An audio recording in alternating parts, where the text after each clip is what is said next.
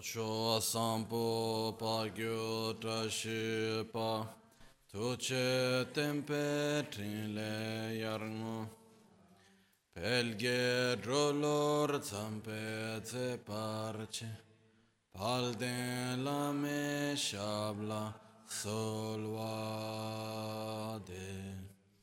Omo a guru vajra dara suma timonishasane karma Uta vardanya shri bar varsa manya sarva siddhi hum Om guru vajra timo nisha sane karma Uta vardanya shri bar varsa manya sarva siddhi hum Om a dara Sumatimo nishasane karma Uta vardanya shri badra Varsa manya sarva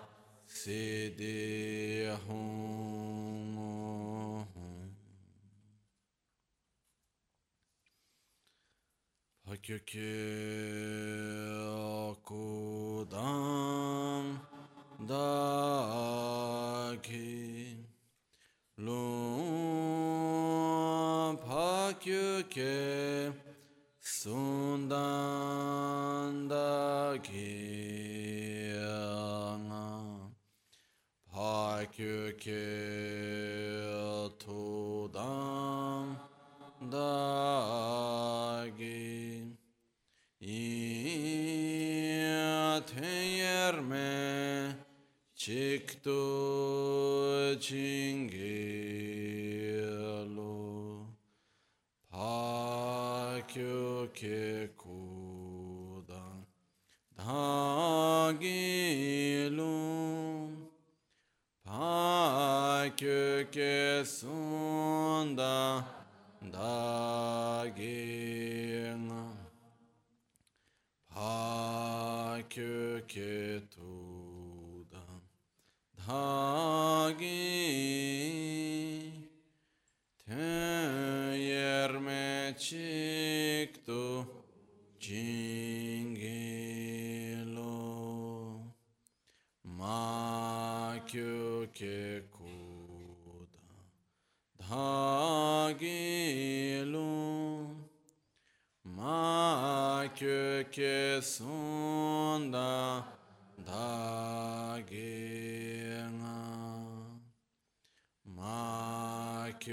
Makyo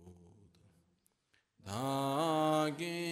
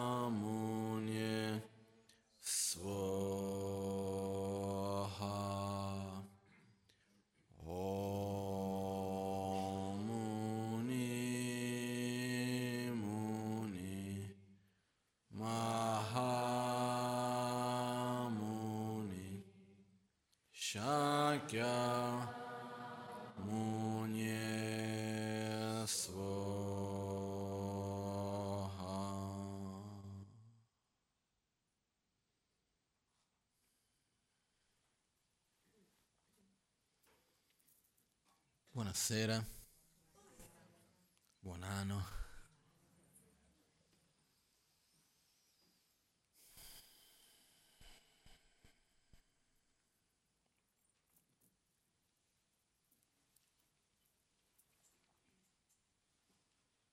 Abbiamo spesso l'abitudine di quando comincia qualcosa di nuovo, come per esempio un periodo di un nuovo anno, di metterci dei propositi, no?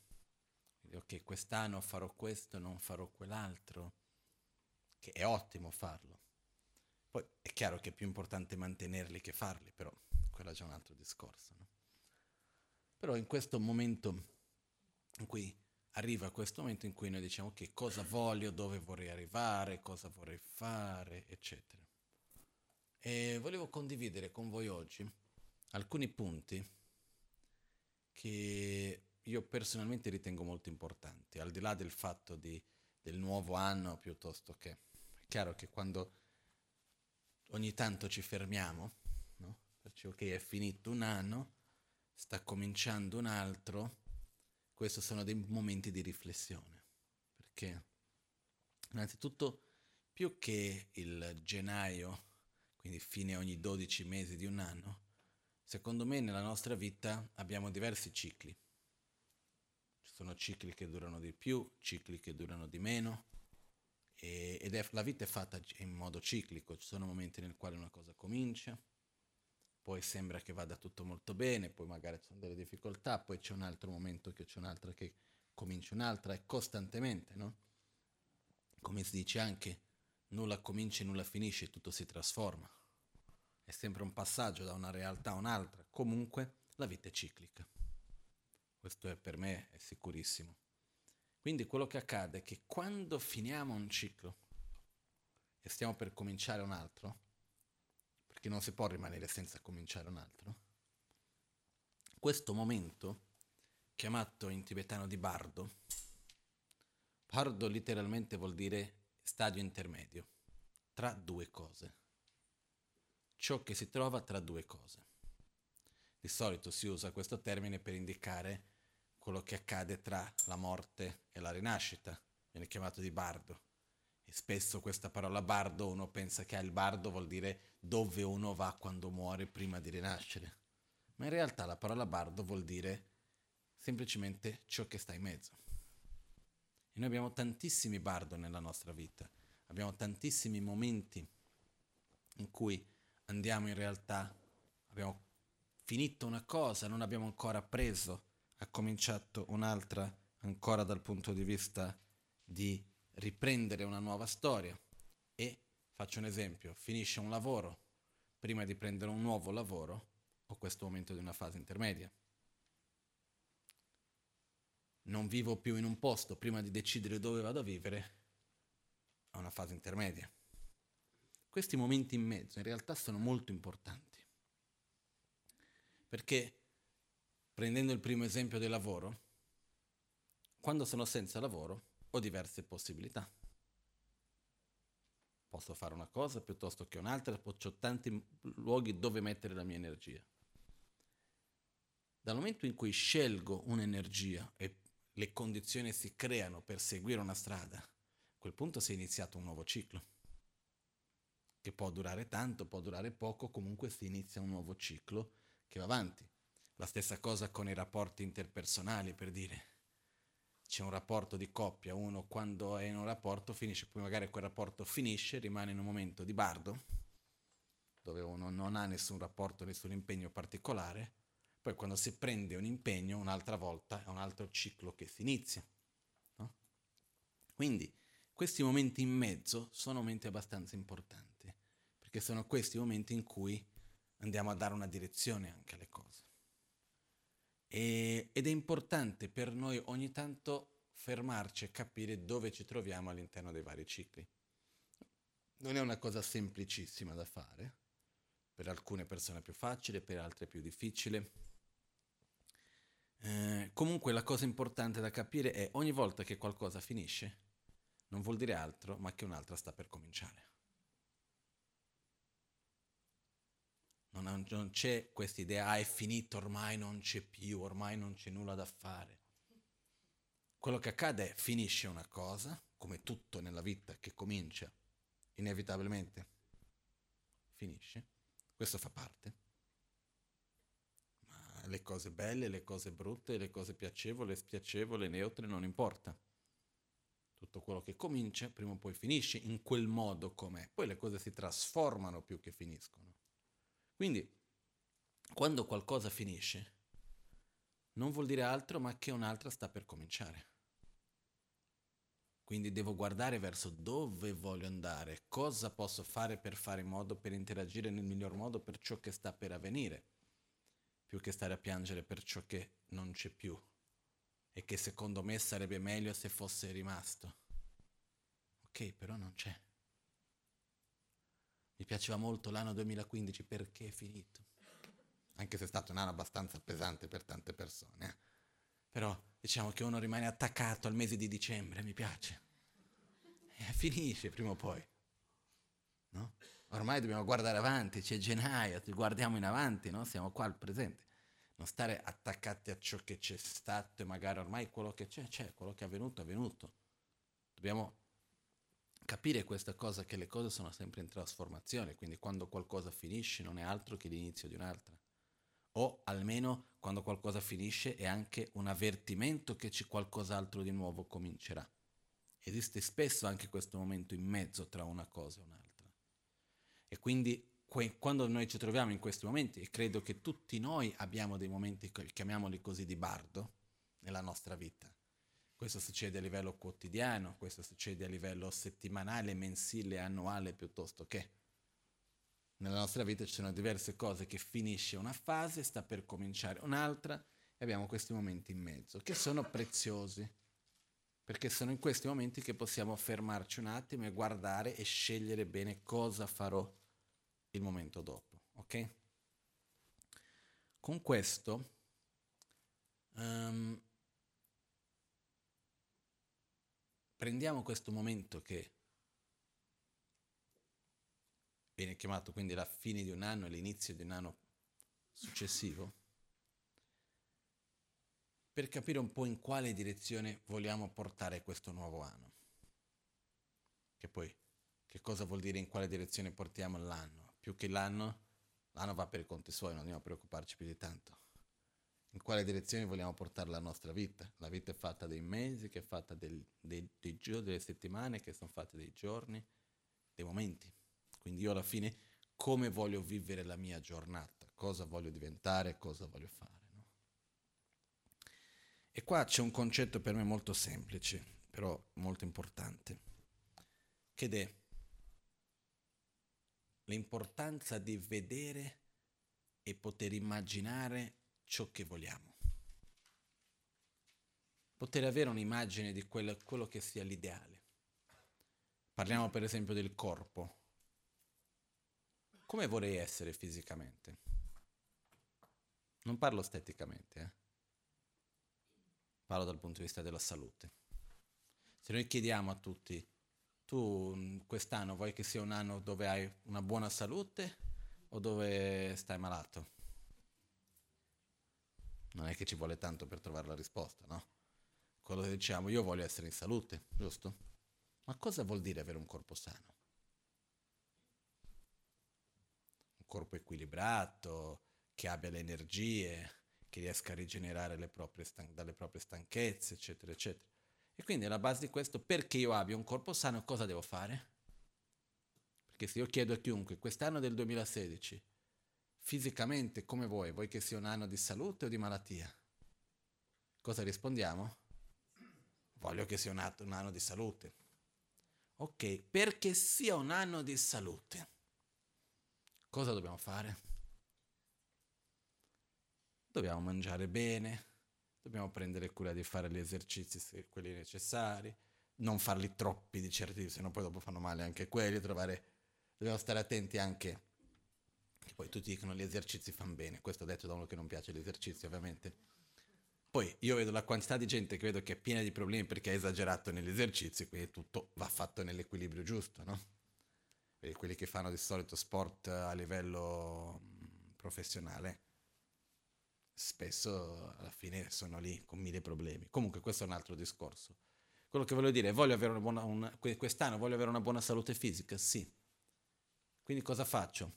Non faccio mai gli esercizi, mangio che faccio schifo, dormo con gli orari tutti sballati, eh, sono sempre squilibrate emotivamente, quindi le malattie psicosomatiche crescono, che è una cosa come i funghi. No. A questo punto almeno prendo atto e dico sì, avrò un anno dove la salute non andrà bene. Perché? Perché non sto facendo le cause necessarie perché io abbia una buona salute. È una regola molto semplice. Voglio il risultato, devo creare le cause. Senza cause non c'è risultato. Punto. Non, non c'è molto da discuterne. E poi quando non riesco a ottenere un risultato, perché è stato? Perché non, sono, non sono state create né le cause nelle condizioni che sono quelle tramite le quali le cause si maturano. Ok? Quindi voglio avere uno stato di salute fisico? Sì. Quindi cosa facciamo? Prendiamo cura bene della salute. Nei limiti della nostra conoscenza e consapevolezza. Per una volta che io so che una cosa fa male, ah però il gusto è buono, chi se ne frega? Fa male? Fa male, punto. Non, non, non stiamo neanche qua a discuterne. Perché è molto semplice. Qual è il risultato che voglio? Voglio stare bene di salute, questa cosa non fa bene, non fa bene, punto, finito. Fa bene, facciamola. Perché spesso noi stessi non, non diamo il potere che abbiamo noi stessi. Non, non, crediamo nella capacità che noi stessi abbiamo. Ah no, ma io non sono capace di smettere questa cosa o di fare quell'altra. Perché no? Perché non voglio magari, perché non riconosco tanto l'importanza di questo. Comunque il fatto è, se vogliamo ottenere qualcosa, è bellissimo metterci degli obiettivi per quest'anno. Io sono molto favorevole a avere dei buoni obiettivi. Dobbiamo semplicemente avere la coerenza di fare degli obiettivi e dopo di agire in accordo con gli obiettivi che ci siamo posti. Chiaro? No? Adesso il punto principale che volevo arrivare oggi in realtà è il fatto che di tutti gli obiettivi che noi ci possiamo porre, personalmente io credo che uno dei più importanti è quello della serenità, dell'equilibrio, della gioia, della soddisfazione, di uno stato sano interiormente. Perché quando parliamo di avere un corpo sano, più o meno ne abbiamo un'idea di che cosa vuol dire, no?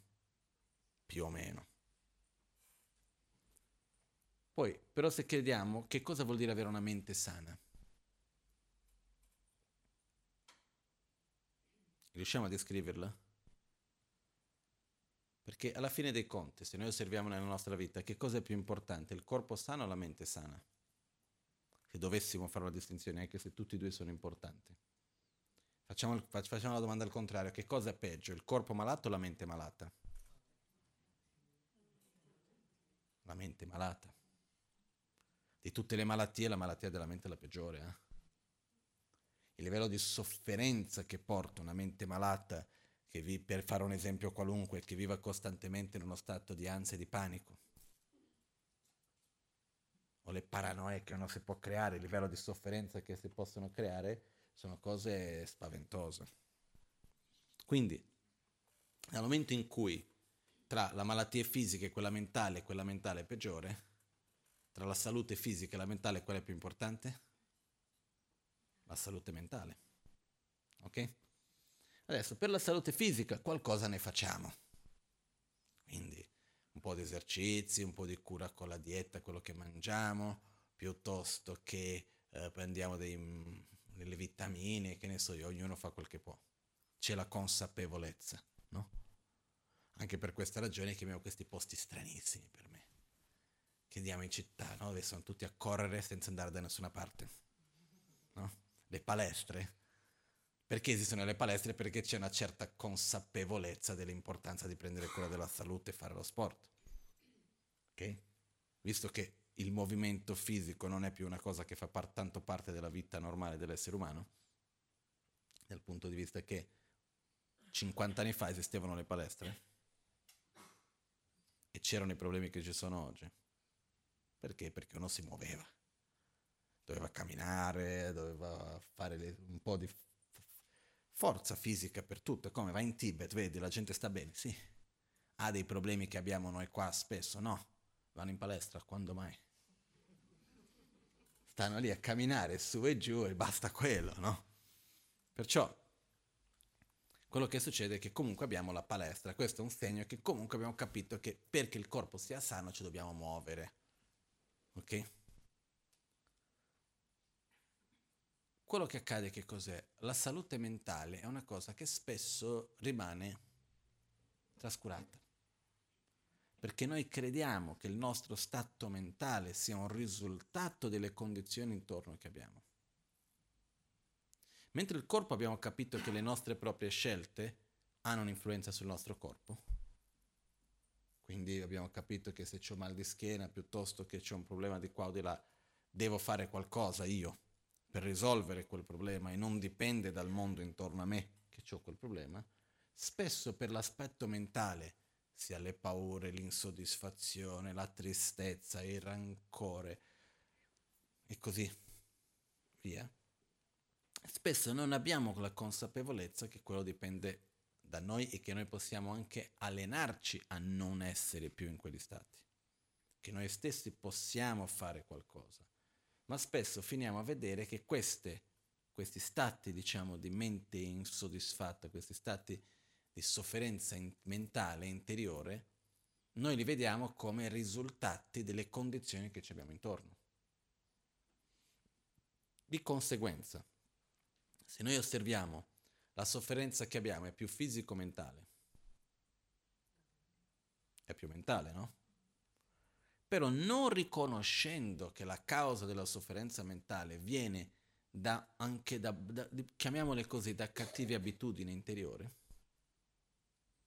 cosa facciamo costantemente? Ci lamentiamo del mondo. Perché se io sto male è colpa di qualcuno c'è qualcosa che non va, qualcuno che ha fatto quello che non doveva, qualcun altro che non ha fatto quello che doveva, perché questa cosa è così, perché quella cosa è così. Però alla fine qual è la nostra propria esperienza di vita? Quando non ci sono problemi? Stiamo bene, felici e contenti o riusciamo a crearli comunque? Quante volte non è successo che c'era una situazione super difficile e a un certo punto si riesce a superare quello e nella nostra immaginazione da qualche parte riceveremo e saremo felicissimi una volta che quella cosa si risolve, poi la cosa si risolve e dopo di un po' qualcosa che prima non era un problema diventa un problema. E uno va lì e ti chiede, ma come prima non era un problema? Eh, prima. Perché avevo quell'altro. Adesso che non ho quell'altro, questo è diventato un problema. Poi si risolve questo e cosa succede? C'è qualcos'altro. Ma cosa ci fa vedere questo aspetto della nostra esperienza di vita?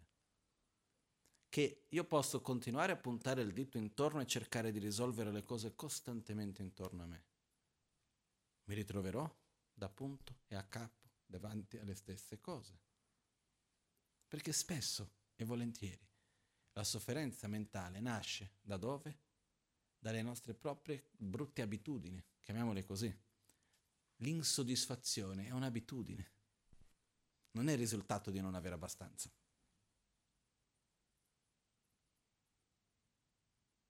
Una persona che è abituata a essere insoddisfatta, ma dagli di tutto, eh? non è mai abbastanza. Poi è abbastanza per un pochettino di tempo, poi dopo tempo già non basta più. Uno che è arrabbiato col mondo sarà sempre arrabbiato col mondo finché non cambia se stesso. Il mondo può cambiare, continuerà a vedere che questo non va. Il lamentarsi, il criticare sono delle abitudini. La paura diventa un'abitudine profonda. Quindi quello che accade è che uno degli obiettivi che abbiamo dentro il buddismo è quello di allenarci insegnarci, addestrare noi stessi ad avere delle buone abitudini interiori e abbandonare le cattive abitudini, mettiamola così. Ossia, quali sono quelle attitudini interiori che alla fine fanno, generano, generano sofferenza a me e agli altri? Una di queste, per me importantissima, e l'insoddisfazione? La pigrizia? No? Con questo si unisce un po' una cosa che io spesso vedo nei tempi più moderni, è la illusione che uno è felice quando deve fare meno sforzo. Quindi abbiamo un po' questa legge del minimo sforzo Credo che questa sia una cosa che poi nelle nuove generazioni si vede sempre di più, anche perché è una cosa molto forte nella cultura d'oggi, no? Dove per essere felice deve, meno sforzo devi fare. Quindi se noi vediamo anche il modo in cui abbiamo sviluppato spesso anche la materia, la tecnologia e tante altre cose, è in modo perché si possano fare le cose che abbiamo sempre fatto con meno sforzo, meno fatica. Però se noi guardiamo la qualità di vita che abbiamo oggi con tutti questi mezzi in cui facciamo meno fatica per fare le cose, la qualità di vita di quelli che vivevano 50 anni fa, che dovevano faticare molto di più per tante cose. Il livello di salute fisica e mentale. Siamo andati in salita? Siamo allo stesso livello o siamo andati un po' in discesa? Io credo che siamo andati in discesa. Ok? Perciò, sinceramente, è una cosa un attimino da ripensare che poi sono delle abitudini che andiamo a crearci. Anche perché, questo è un punto per me molto importante, nella vita le cose si ottengono con la costanza, i risultati interiori anche, creare una nuova abitudine. Non è una cosa che viene da un giorno all'altro, ci vuole costanza. Un pezzettino dopo l'altro, giorno dopo giorno. Però se noi non ci abituiamo a creare costanza nelle cose più banali della vita, quindi vivere sempre nella novità, che poi è una gran fregatura perché è solo rimpacchettare la stessa roba. Eh. È la pasta del pranzo che fanno la frittata di pasta la sera. Alla fine poi la diventa zuppa per il giorno dopo, più o meno è quello eh, quello che succede. Perché se noi andiamo a vedere veramente le cose sembrano, uno accende la televisione, prende il giornale, sembra novità. Ma dove c'è, dove c'è una novità veramente? E poi con questo dico un'altra parentesi breve. È una cosa che ho letto un paio di volte e mi ha lasciato un po' perplesso, però riflettendo bene credo che sia abbastanza vero. Parla di alcuni, alcune ricerche scientifiche che dicono che circa il 90 qualcosa per cento, mi ricordo se era il 99, però io mi ricordo il 99, però mi sembra troppo, però ahimè può anche essere vero. Diciamo il 99% dei nostri pensieri non sono altro che ripetizione dei pensieri precedenti.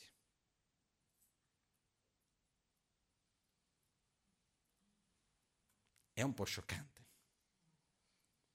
Però se, se noi ci fermiamo un attimino a osservare,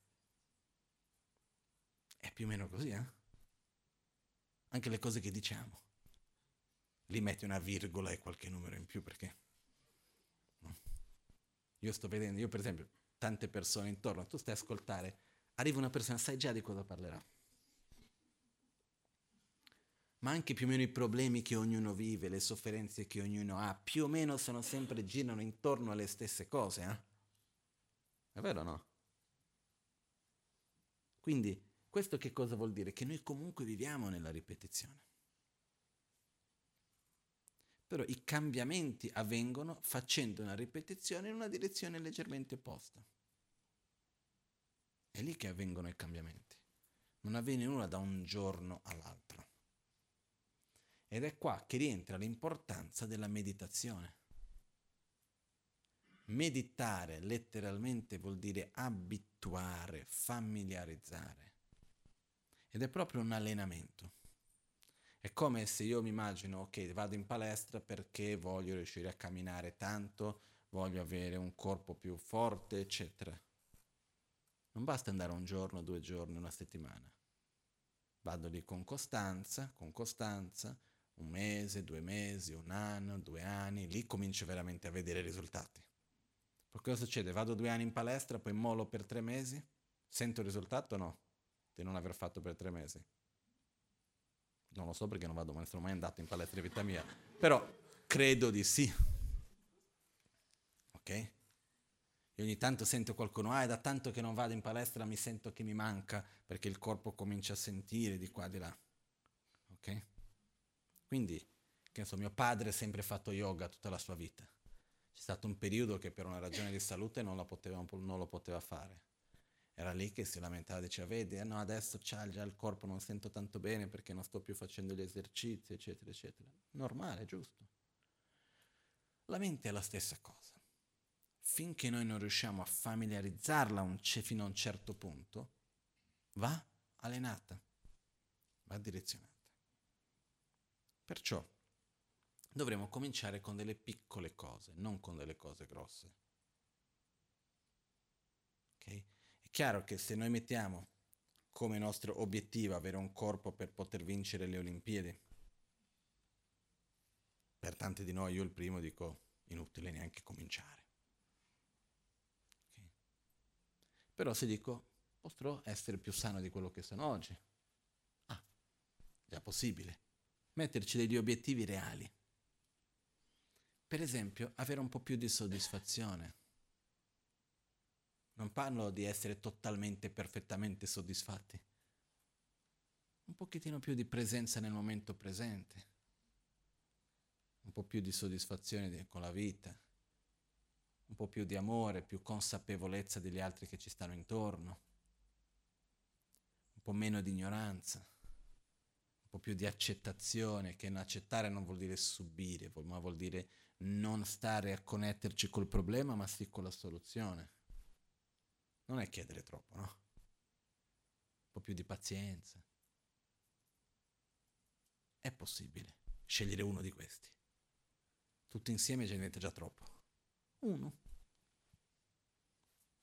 A questo punto però io devo allenarmi in quella direzione. Devo andare lì ogni giorno, mettere la mia mente in quella direzione. Perciò quello che volevo portarvi oggi è un pochettino capire meglio il concetto della meditazione stessa, a che cosa serve e che cosa si intende per questo. Perché è qualcosa di estremamente importante e del quale si parla spesso e con diversi livelli di spiegazioni, ok? Però esiste nei giorni d'oggi una onda molto grande di studi e allo stesso tempo anche eh, gente che è molto interessata alla meditazione. Ed è una cosa molto bella, no? sempre di più si sente parlare i benefici della meditazione che fanno bene al cuore piuttosto che alla pressione. Um, ci sono tante altre cose. Questi in realtà non sono altri che dei piccoli effetti collaterali della meditazione, effetti collaterali positivi ovviamente della meditazione in se stessa. Però quello che accade è che, questo è un punto di vista mio personale, a me mi fa molto piacere che sempre di più ci siano studi sulla meditazione, sono applicativi per meditare, piuttosto che tantissime cose. È una cosa molto bella questa. Però c'è un piccolo pericolo, dal mio punto di vista, che è quello che si, spesso mi sembra che si passi l'idea di che la cosa importante è meditare. La cosa importante è entrare in uno stato meditativo, che è una cosa bellissima. Però la cosa non è solo questo, è importante anche su che cosa vado a meditare. Quando si medita non basta semplicemente meditare, dipende su che cosa vado a meditare perché il processo di meditazione è un processo di familiarizzazione interiore. Affinché io riesca a familiarizzarmi con qualcosa, io devo togliere la mia mente dalle distrazioni, riposare la mia mente su quella cosa con cui voglio familiarizzarmi, in modo da creare un contatto più vicino, più approfondito, in modo che poi dopo quello possa avvenire sempre in modo più facile e spontaneo. Adesso spiegherò un attimino in che modo questo avviene. Però spesso passiamo l'idea che meditare è entrare in questo stato nel quale la mente è libera dalla distrazione, libera da altri pensieri, è ferma e riposata su qualcosa e quindi questo stiamo a meditare. Sì, però la domanda è, la mente è ferma su che cosa? Un primo passo estremamente importante di grande beneficio, visto anche lo stile di vita che tanti di noi fa, che porta a uno stato di stress, che porta a uno stato di tantissimi pensieri. Noi viviamo in un mondo oggi dove viene data un'importanza estrema alla parte concettuale, un'importanza molto minore alla parte emozionale. Se noi vediamo nella nostra educazione, il percorso educativo si basa sulla parte cognitiva o sulla parte emozionale? Abbiamo mai avuto lezioni a scuola su come reagire positivamente dinanzi a uno, a un momento di violenza piuttosto che le lezioni su come generare più consapevolezza e più amorevolezza piuttosto che la pazienza o qualunque cosa di questo genere? O come conoscere meglio le nostre emozioni e essere una persona più equilibrata emotivamente? No. Nel nostro curriculum, uno deve fare il curriculum per l'azienda. Metti, io sono una persona paziente, equilibrata, abbastanza egoista, però lo mettiamo no? uno dice guarda io non capisco tanto di questa contabilità, di quell'altra cosa lì, però ti assicuro che sono una persona gentile, che guarda le persone negli occhi, che sto attento al problema di ognuno, faccio il mio meglio per aiutarli. Mettiamo queste cose o no? No. Però alla fine dei conti, anche se prendiamo dal punto di vista delle aziende, che cosa crea più conflitti e più problemi? La mancanza di conoscenza, quindi concettuale, o la mancanza di equilibrio e stabilità emozionale. È quella, no?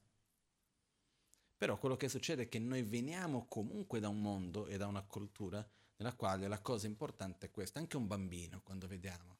Spesso vedere se il bambino è bravo o meno, se va bene o meno, una delle cose principali che si va a vedere del bambino è se va bene a scuola o no. Andare bene a scuola o meno, che cosa si riferisce?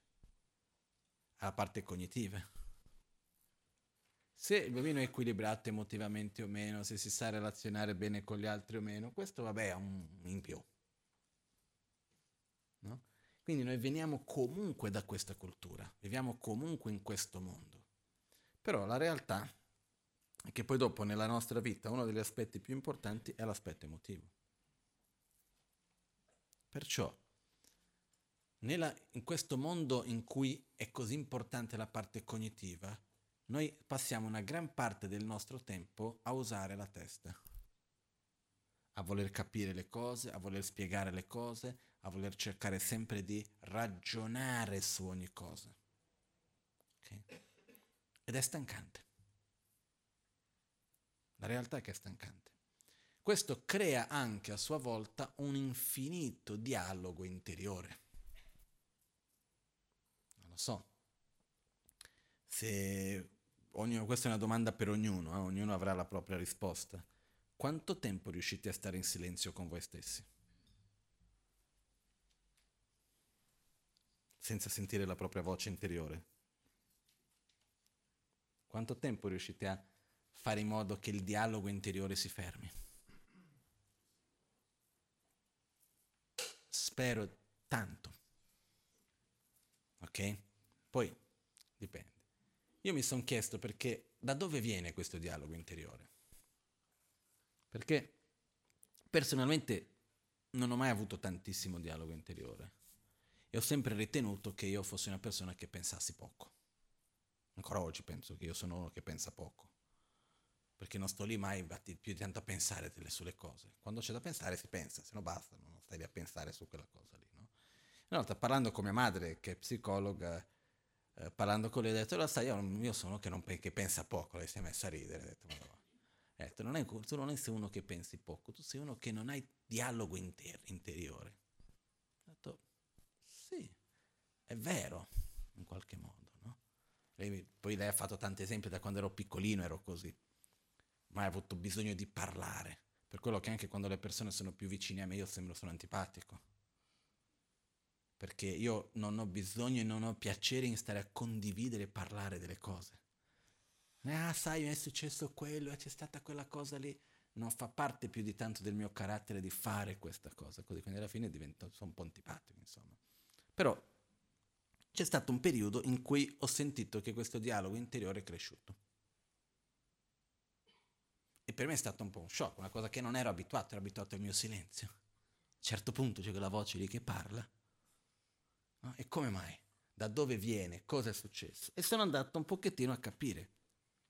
E osservando questo, ho capito che il dialogo interiore veniva dal fatto di non aver coerenza fra il pensiero e i sentimenti, quello che sento e quello che penso. Più è l'equilibrio, più è la coerenza che c'è tra quello che penso, quello che sento e quello che faccio, più abbiamo la calma, l'equilibrio interiore, meno dialogo. Più penso una cosa, sento un'altra e faccio una terza ancora, o più io penso una cosa, seguo quello che penso, però sento qualcosa di diverso, seguo quello che sento, però penso qualcosa di diverso, abbiamo sempre la sensazione di essere uh, non essere nel posto giusto, di, di star facendo qualcosa come se non fosse la cosa giusta, di non essere, come si può dire, confortevole con noi stessi in qualche modo. E questo porta a questo dialogo interiore. Ok? Quindi, una delle cose importanti per cominciare, quando si parla a meditare, per direzionare la nostra mente, è sì riuscire a calmare un po' il nostro dialogo interiore, a portare la nostra presenza al momento presente, diminuire un po' le distrazioni della mente, perché abbiamo una quantità di distrazioni non indifferente, cose su cui pensare tantissime, però anche qui, se noi osserviamo, abbiamo sempre più cose su cui pensare, però sempre di più a un livello più superficiale. se guardiamo tutte le informazioni che uno riceve costantemente tramite internet piuttosto che altri mezzi di comunicazione che abbiamo, quello che accade è che l'informazione è a un livello sempre più superficiale. Non so se noi prendiamo la percentuale di quanti leggono veramente gli articoli nei giornali, quello che appare su internet e così via. Basta vedere anche nella comunicazione di tutti i giorni difficilmente trovi una persona che ti ascolta veramente fino in fondo, che ti guarda negli occhi e ti, e ti osserva, che è presente alla tua presenza. Alla fine spesso siamo molto presi con tante cose a livello più superficiale, poi quello succede anche con noi stessi. Quindi anche qui l'importanza di ritornare ed essere presenti nel momento presente. Questo ci porterà ad avere uno stato un po' più equilibrato, a di solito quando uno comincia a meditare viene da un momento di stanchezza in questo senso, viene tanto sonno, viene tanta stanchezza, perché è un, è un rilassamento che avviene. Appena cominciamo a diminuire tutti i vari pensieri, la mente si rilassa, uno si rilassa finalmente ed è una cosa importante. Però questo non è ancora meditare effettivamente. Stiamo parlando ancora di un rilassamento necessario prima di meditare, perché se io voglio meditare, la mia mente sta a pensare a mille cose, diventa difficile. Perché nella meditazione dobbiamo riuscire a riposare la nostra mente su un oggetto. Dobbiamo arrivare a un punto e tenere la nostra mente ferma su quel punto. No? Esiste la meditazione analitica e la meditazione unidirezionale, due tipi diversi di meditazione. La meditazione analitica è dove uno va a riflettere su qualcosa. Prendiamo un esempio qualunque. La preziosità di questa vita, che è una delle prime cose che uno medita nel sentiero buddista. Questa vita è molto preziosa, però noi non è che quando ci svegliamo al mattino abbiamo subito quella consapevolezza di come questa vita è preziosa, la gioia perché sono vivo. Se noi chiediamola, questa vita è o no preziosa? La risposta più spontanea? Sì. Perché? Boh. Punto di vista del buddismo, perché questa vita è innanzitutto rara e preziosa? La vita in quanto opportunità che abbiamo. Abbiamo l'opportunità di avere tutte le condizioni necessarie per rendere questa vita significativa abbiamo tutte le opportunità, le condizioni necessarie per poter veramente crescere spiritualmente, sviluppare quelle qualità che poi dopo si portano di anno in anno e poi successivamente di vita in vita. Perché per un secondo, nell'analisi di questo come si fa la meditazione analitica? È o non è preziosa questa vita? È o non è rara? Vediamo. Che condizione ho? Ho una situazione materiale stabile, ossia da, non devo preoccuparmi di avere o meno da mangiare, un posto sicuro dove vivere, poter curare la mia salute. Sembra ovvio, no? Però quanti sono quelli nel mondo che hanno questo? Veramente. Quanti sono quelli che non, non devono preoccuparsi di avere o meno da mangiare? Dei 7 miliardi, almeno 2 miliardi e mezzo vivono nella fame. Poi ci sono almeno altri 2 miliardi e qualcosa che passano la vita semplicemente a livello della sopravvivenza, sono appena appena sopra di questo. Uno che vive la vita in questi stati ha il tempo interiore di pensare alla compassione piuttosto che l'impermanenza. No. Okay. Quindi se vado da una persona che non ha neanche da mangiare e dico deve meditare, dice ma mi fa passare la fame? No, quindi niente. Perciò siamo già molto fortunati dal senso di non vivere in stati veramente molto di grande sofferenza fisica. Poi dal punto di vista della salute, avere un corpo con un minimo di salute necessaria, poi la salute perfetta difficilmente ho mai conosciuto qualcuno, però un minimo di non avere grossi problemi di salute. Non viviamo in un luogo dove c'è la guerra. Sembra ovvio, ma non è. Io, non mi ricordo in questo momento, ma un po' di anni fa i dati erano che in quel momento lì c'erano circa qualcosa come erano 85 conflitti armati, guerre che succedevano nel mondo. Siamo liberi da quello, quindi non abbiamo la paura di uscire di casa e essere sparati piuttosto che. Così possiamo andare avanti con tanti altri aspetti, però tra questi c'è uno dei più importanti che è non siamo neanche schiavi del denaro e dei piaceri e del potere. Sono tante persone che vivono per guadagnare, vivono per, per il potere, vivono per il piacere, per l'immagine. Se ci troviamo qui oggi, credo che la maggioranza di noi non viviamo per quello, non vuol dire che le abbiamo abbandonato queste cose, eh? però non è il nostro obiettivo principale di vita. Perciò non siamo schiavi di. Se noi cominciamo a vedere questi, quante sono le persone? Basta guardarci intorno, al di là della religione o meno, ma che hanno una, una, un, una, un sincero sentiero, una voglia sincera di crescere spiritualmente. Non sono tantissime. Okay? Basta vedere se noi facessimo una, una richiesta delle preghiere, no? Quante sono le richieste quando facciamo tutte le preghiere che le persone fanno? Riuscissimo a fare una sorta di un census delle preghiere. Cosa verrebbe fuori in percentuale? le preghiere in, tra tutte le religioni insieme, eh? religione e non religione. Preghiere di richiesta per salute, lavoro, denaro, rapporti Voglio che quello mi ami piuttosto che non mi ami, che mi lasci, che non mi lasci, piuttosto che voglio lasciare, non voglio essere lasciato, che ne so io.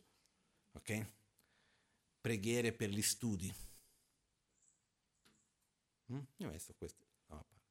Poi da un'altra parte mettiamo le preghiere che riguardano il sentiero spirituale. Vorrei avere più pazienza.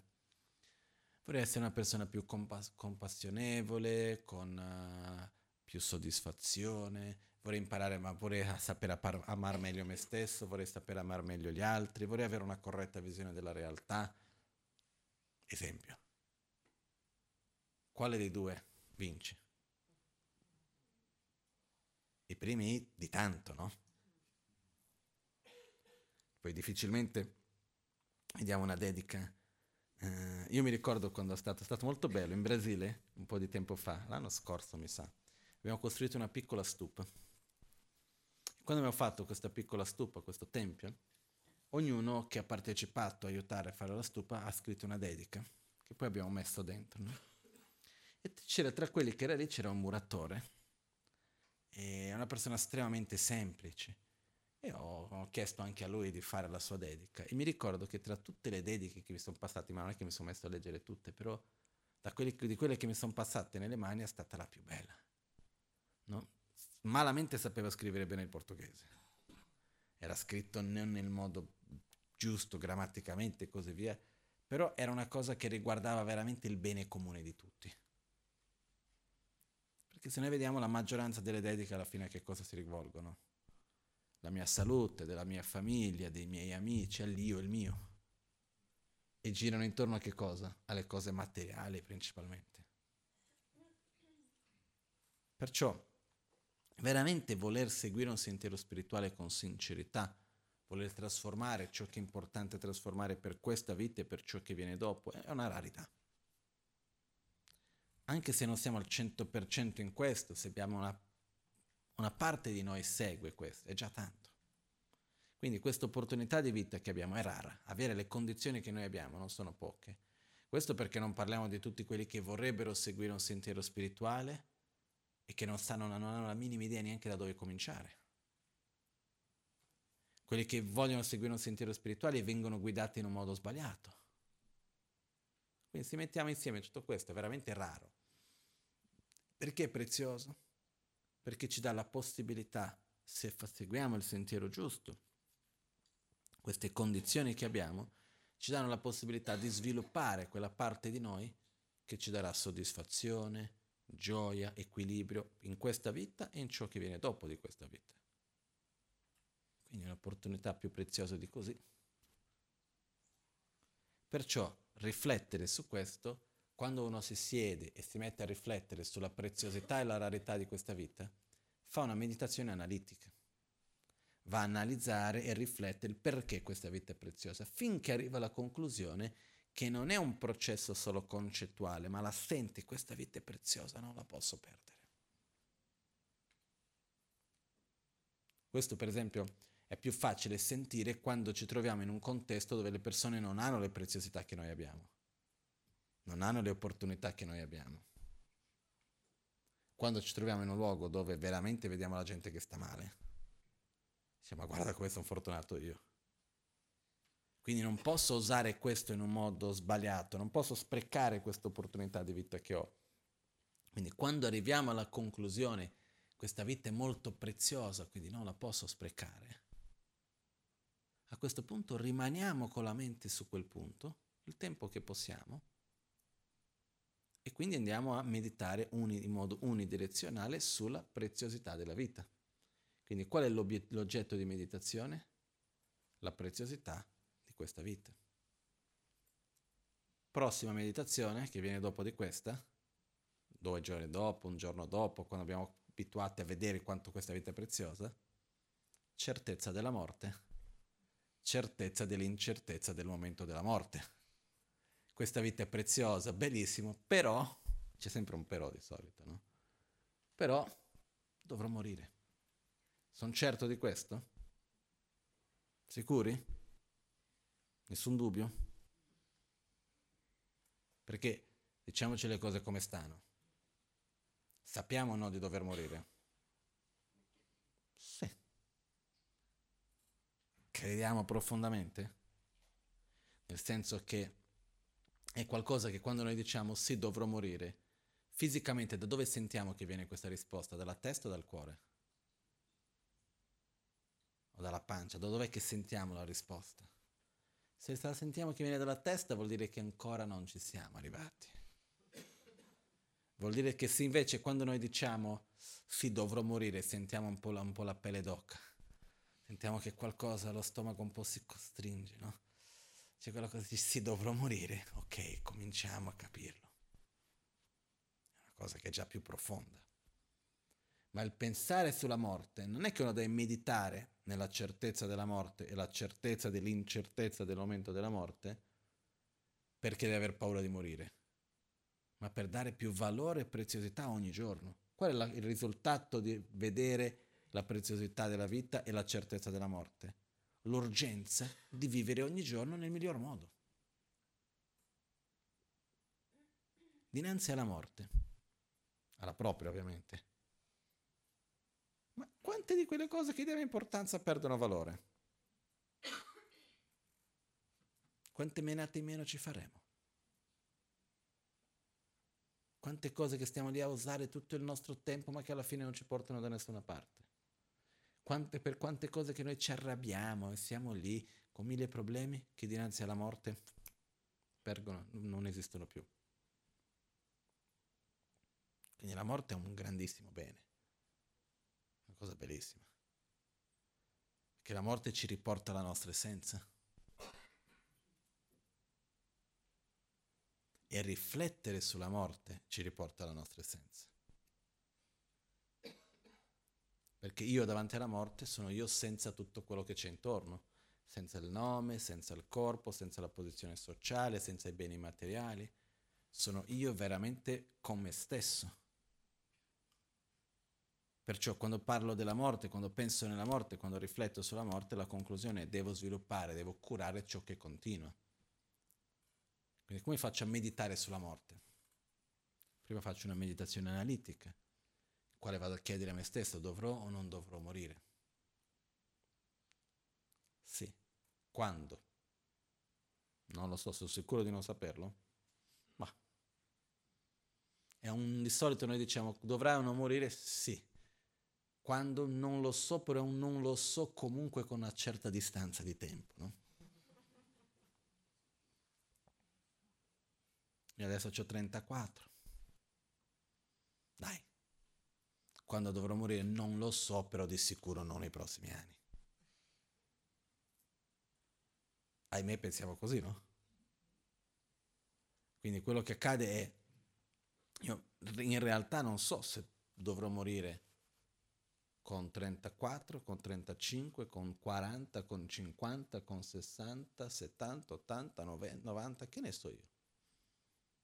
Quanti anni potrò vivere? Veramente non faccio la minima idea.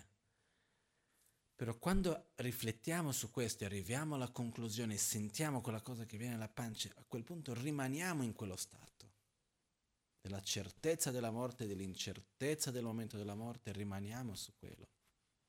E la conseguenza qual è? Di familiarizzare noi stessi con la morte? La vita è troppo preziosa per perderla. Non posso lasciar passare ogni momento, ogni istante, ogni parola, ogni cosa che faccio, che vedo, ogni momento della mia vita è essenzialmente importante. Ok? Quindi questo viene tramite anche un processo di meditazione. Quindi questo per farvi due esempi di una meditazione analitica. Posso fare una meditazione analitica una cosa che a me piace molto è la meditazione analitica sull'impermanenza. È come quella semplice cosa, noi chiediamo uno agli altri, le cose sono permanenti o impermanenti, quello che ci abbiamo intorno a noi. Risposta? Impermanente, giusto? Guardo questi fiori, i fiori sono impermanenti, quindi sono sempre, si trasformano in ogni istante. Però cominciamo a osservare i fiori e chiediamo e vediamo prima di tutto, chiediamo come mai i fiori sono impermanenti, perché stanno costantemente in trasformazione, perché si stanno sempre in trasformazione, perché interagiscono con gli altri fenomeni che stanno intorno, quindi quanto maggiore l'interazione, maggiore la trasformazione, quindi sono sempre in trasformazione. Una volta che arrivo alla conclusione, sì, i fiori sono impermanenti, devo sempre basarmi su un oggetto che è impermanente, può essere una persona, una situazione, una sensazione, un pensiero, possono essere tante cose. Osservo quell'oggetto e dico è impermanente. Arrivo alla conclusione che quell'oggetto è impermanente, assolutamente sì. Arrivato a quello, mollo per un attimo l'analisi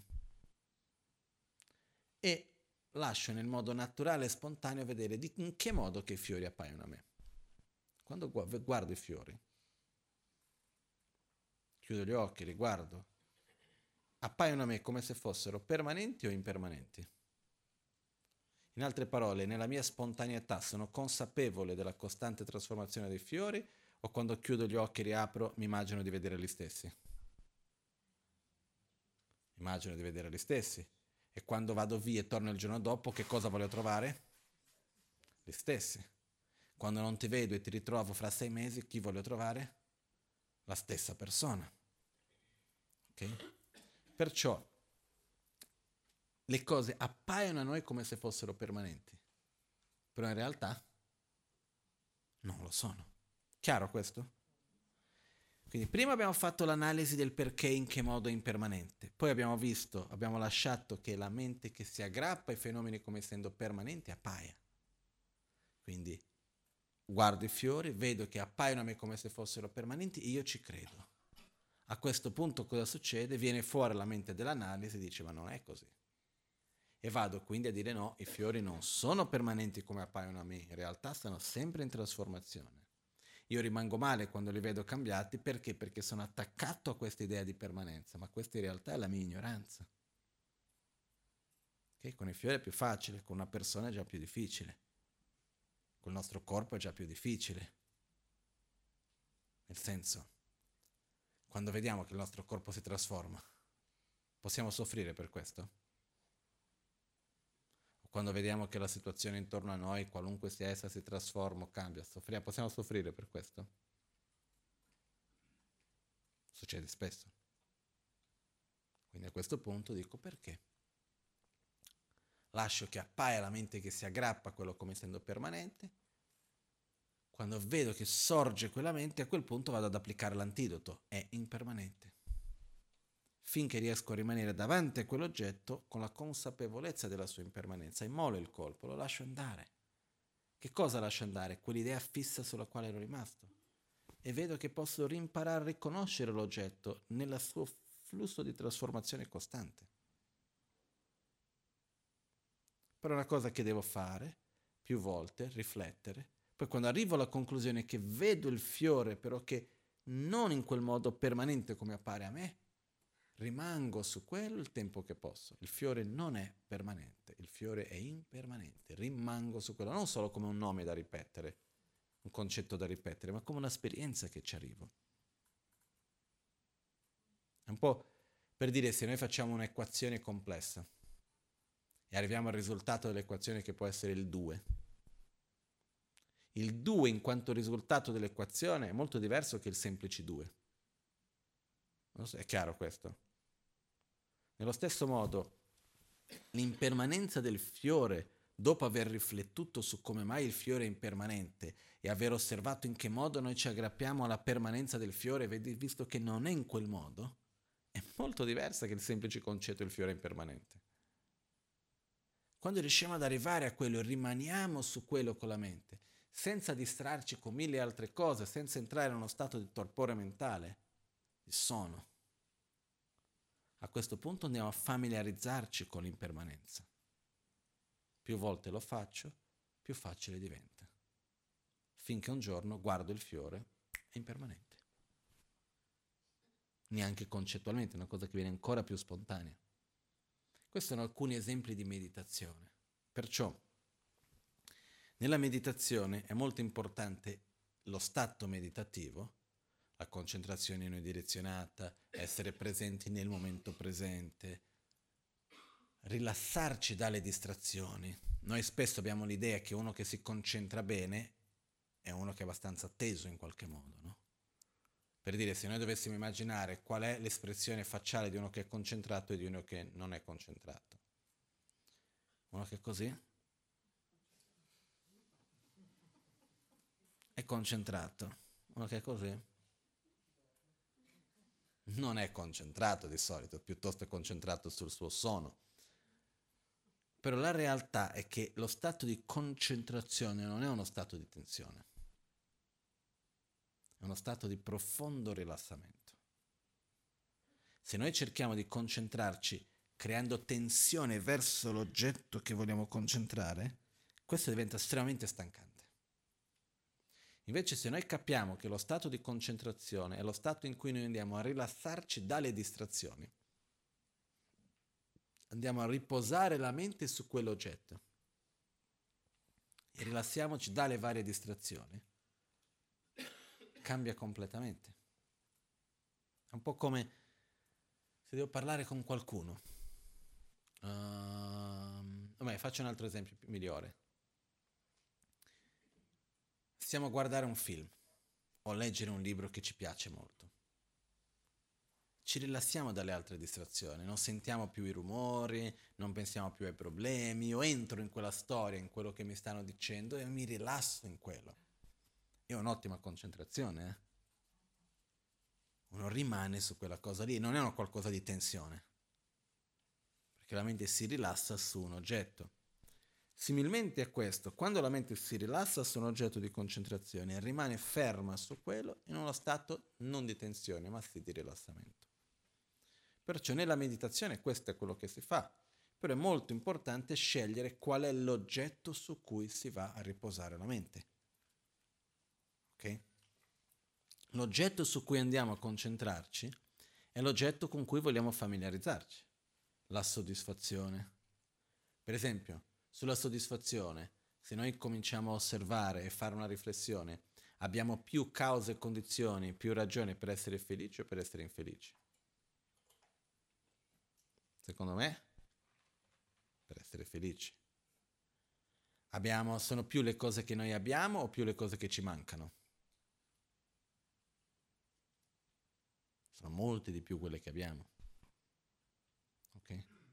Se cominciamo veramente a riflettere e osservare questo un attimino, nasce quella mente di dire che bello, ho abbastanza, sto bene.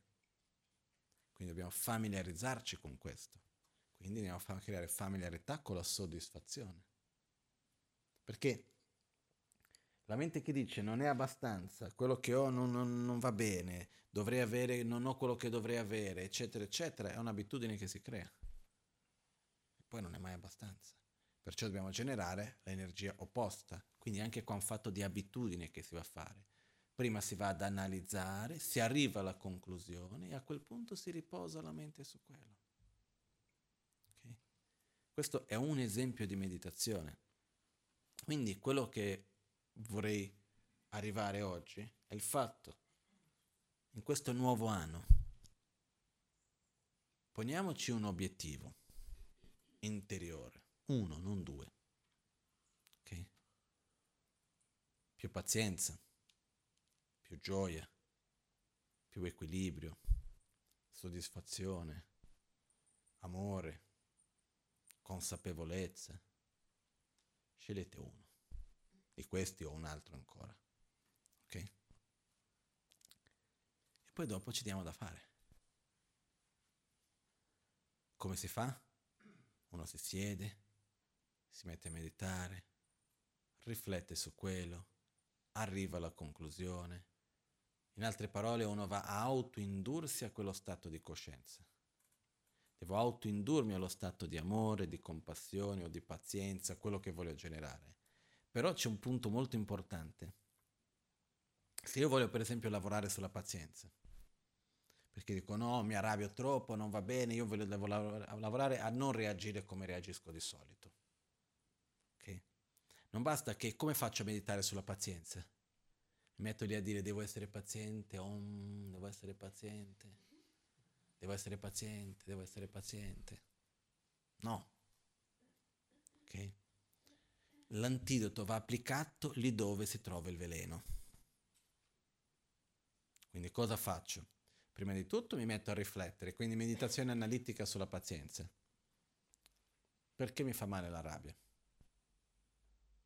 Perché non dovrei arrabbiarmi? E lì andiamo avanti, c'è una lunga discussione da fare con se stessi finché arriviamo al punto che arriviamo alla conclusione. Non esiste ragione nel mondo perché io mi arrabbi. Non c'è. Ah, ma quella persona ha detto. non vuol dire nulla. E il fatto che non sia una ragione perché io mi arrabbi non vuol dire che l'altro ha ragione. Vuol dire che non serve a nulla arrabbiarmi. Sono due cose diverse, eh? No, una cosa è una cosa, un'altra cosa è un'altra cosa. una cosa è che l'altro abbia fatto un'azione che non sia corretta. Un altro è il fatto che io mi deva arrabbiare o meno. Una cosa non giustifica l'altra. Quindi quando arrivo alla conclusione non c'è ragione perché io mi arrabbio. È un primo passo. A questo punto, quando ho la certezza, perché c'è un punto molto importante, su qualunque cosa dobbiamo meditare, dobbiamo capirla, deve essere nostra, non una ripetizione. Ah, non devo arrabbiarmi perché l'ama mi ha detto che non devo arrabbiarmi non serve a molto. Perché se no ci troveremo in una certa situazione, sì è vero, l'ama ha detto, però in questa situazione anche lui si arrabbierebbe, quindi mi vado a giustificare il perché di quella cosa, no?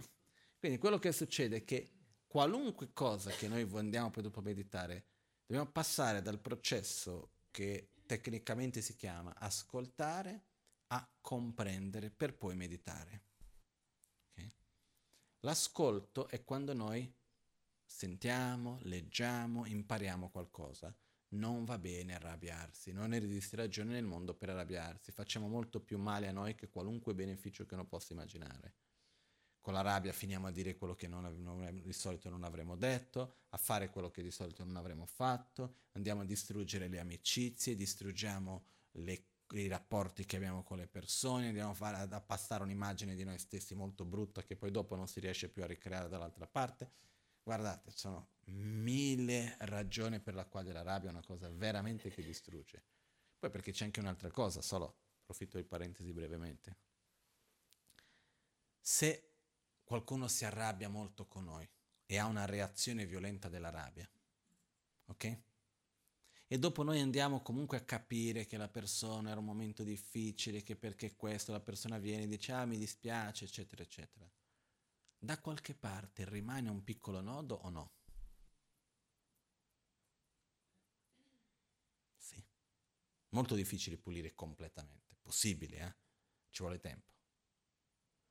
Una volta che io con Devadatta, Devadatta ha avuto una brutta reazione di rabbia, dopo è venuto, si è scusato, eccetera. Quella volta che mi avvicino a Devadatta, ho un po' il piede indietro o no? Sì. Ok? Quindi che immagine voglio dare io agli altri? Mia. Io voglio che le persone siano sempre con un piede indietro e che abbiano paura di parlarmi veramente di come stanno le cose perché hanno paura della mia reazione. No. Io voglio distruggere le amicizie, distruggere le, creare sofferenze in quelli che mi vogliono bene. No. Quindi la rabbia non va bene. Questi possiamo passare a stare qua, qua tutta la serata fino a mercoledì prossimo a parlare dei difetti della rabbia, se per quello. Però quello che accade, se uno vuole entrare in più dettagli, capitolo 6 Bodhisattva Charyavatara, la guida dello stile di vita di un Bodhisattva, questo testo bellissimo lì, capitolo 6 parla in tutti i dettagli del male che fa la rabbia. Riflettiamo su questo. Quando non è più un qualcosa che ho sentito dire, però è qualcosa che io personalmente ci credo profondamente, è una certezza mia. Ho concluso il processo di comprendere. La rabbia non va bene, non esiste ragione nel mondo per arrabbiarmi, quella è una conclusione, è qualcosa di mio, non è per più perché qualcuno me l'ha detto, è qualcosa di mio. Molto importante arrivare a questo. Quando sono arrivato a questo, vuol dire che non mi, non mi arrabbierò più? Cosa devo fare a questo punto? Devo abituarmi, devo allenarmi, familiarizzarmi, quindi meditare sulla pazienza, sul non arrabbiarmi. Ed è qua che entra la meditazione analitica e la meditazione unidirezionale. Però per fare questo non basta solo sedermi e dire non fa bene la rabbia, uno non si deve arrabbiare, quindi medito nello stato di pazienza. E sono lì da solo, in camera mia, in un posto protetto. Ah, che bello. Se no succede come quel monaco, una storia conosciuta, il monaco che meditava in un ritiro da solo. Arriva il maestro e gli chiede, ah mio caro monaco, su che cosa stai meditando? Io sto facendo ritiro sulla pazienza. Ah, che bello! L'ha sputato in faccia, le ha dato uno schiaffo. Questo qua è rimasto male, ha voluto reagire subito. Le ha fatto un passo indietro e le ha detto ricordati una sola cosa, senza un oggetto di rabbia non potrai mai praticare la pazienza.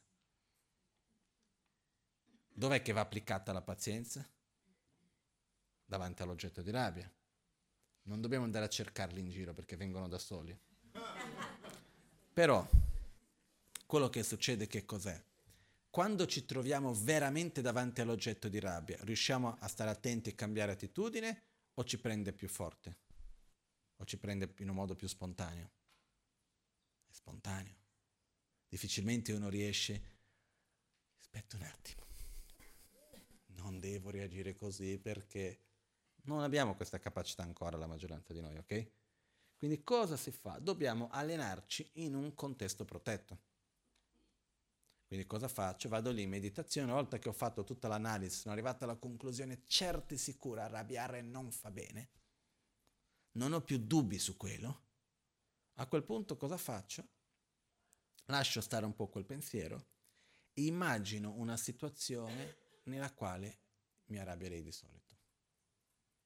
Ma non è una situazione così generica, no, specifica, quella persona che c'è nome, cognome, faccia, tutto, che dice quella cosa lì, che agisce in quel modo lì che non mi piace. Immaginiamo quella situazione specifica e lasciamo che la sensazione di rabbia cominci a sorgere dentro di noi. Non la blocchiamo. La rabbia comincia ad apparire, sentiamo nel corpo che la rabbia comincia.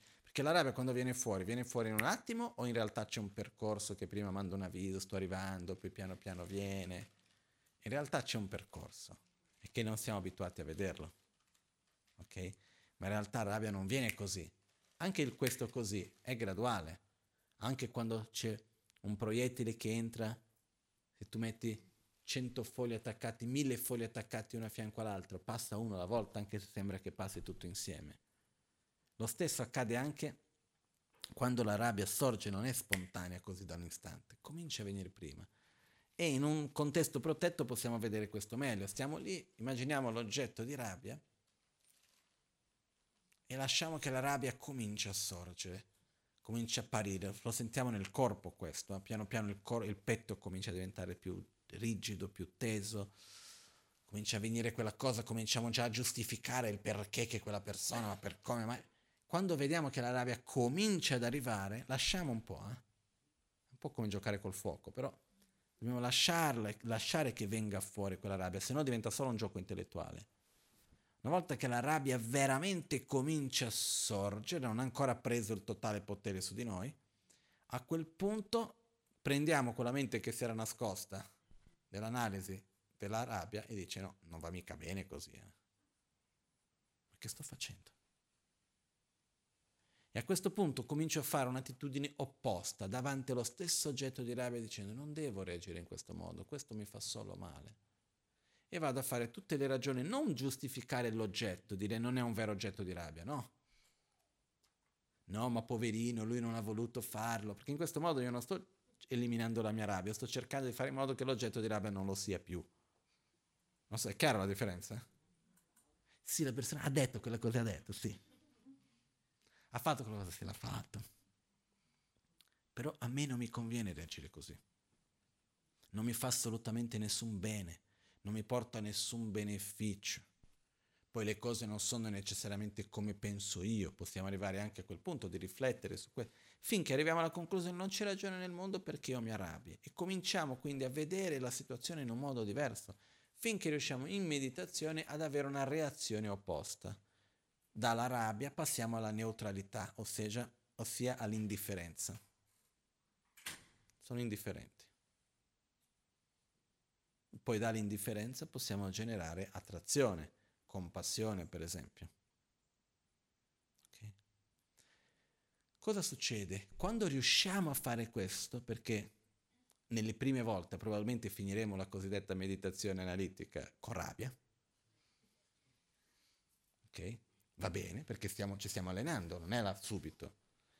Quando noi riusciamo veramente a cambiare la nostra attitudine in meditazione, perché tanto siamo in un ambiente protetto, ok?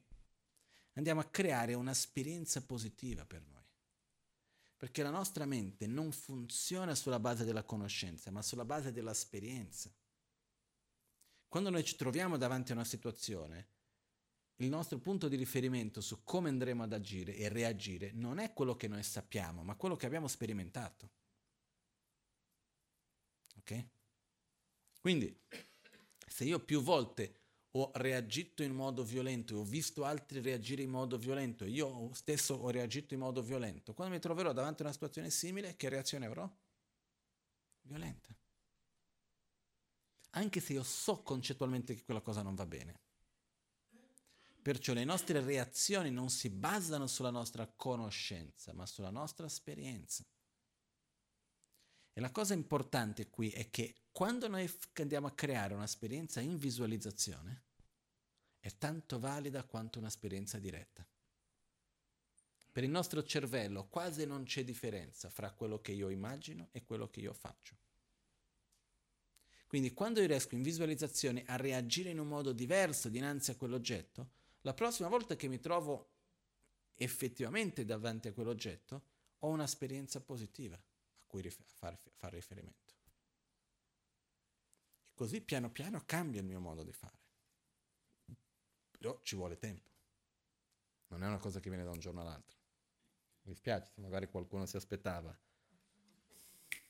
Viene qua, la pillola magica non esiste. Ci vuole costanza, un pezzettino alla volta, però la cosa bella è che è possibile. Cambiare le nostre abitudini. Quello che richiede è un crederci, volerlo fare, mettere la nostra energia in questa direzione. Però per poter fare tutti questi vari tipi di meditazione, quello che accade è che quando si comincia a meditare, in realtà si, apre, si aprono delle porte per tutto un mondo e noi abbiamo migliaia di tipi di meditazioni diverse che possiamo fare, però prima dobbiamo cominciare a meditare. Questo vuol dire scoprire il potenziale che c'è nella nostra propria mente di familiarizzare noi stessi, di generare il nostro proprio equilibrio, la nostra propria soddisfazione, di basare su noi stessi e non su condizioni esterne unicamente. Ok? E per questo dobbiamo mettere un passettino alla volta, sederci lì, fare un po' di meditazione ogni giorno. No? Come dico spesso, avere un obiettivo alto, un'aspettativa bassa, uno sforzo costante. Con questo piano piano vedremo che le cose avvengono. Però il semplice fatto che noi ci poniamo e diciamo in quest'anno 2016 mi arrabbierò di meno. Non nell'anno, nella settimana, nel mese, nel giorno. Devo portarmi, questa è una cosa reale. Perché io arrivi alla fine dell'anno e dico meno rabbia, devo riuscire a farlo nella quotidianità. E mettere l'energia in quella direzione. Quindi riflettere sulla pazienza, ossia sul quanto che la rabbia non va bene, eccetera, eccetera, eccetera. Quindi vado a mettere la mia energia in quella direzione. Posso mettere l'energia, per esempio, nella direzione della gioia.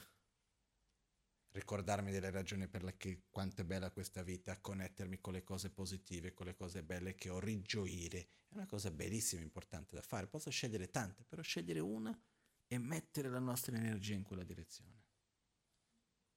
Ok? Questo è un po' principalmente quello che volevo portare oggi a voi. In questo nuovo anno, veramente io auguro a ognuno che arrivi alla fine di quest'anno che uno dica ok, tante cose sono successe, però sono una persona migliore di quella che ha cominciato l'anno. Questo per me è già tanto. Ok? Perciò adesso facciamo la pratica dell'autoguarigione che è una meditazione qua, nella quale noi andiamo a indurre noi stessi a diversi stati di coscienza in realtà, okay? Nella quale si usa la visualizzazione, la recitazione per aiutarci a generare un certo tipo di stato di coscienza e quindi creare familiarità con questo. Va bene?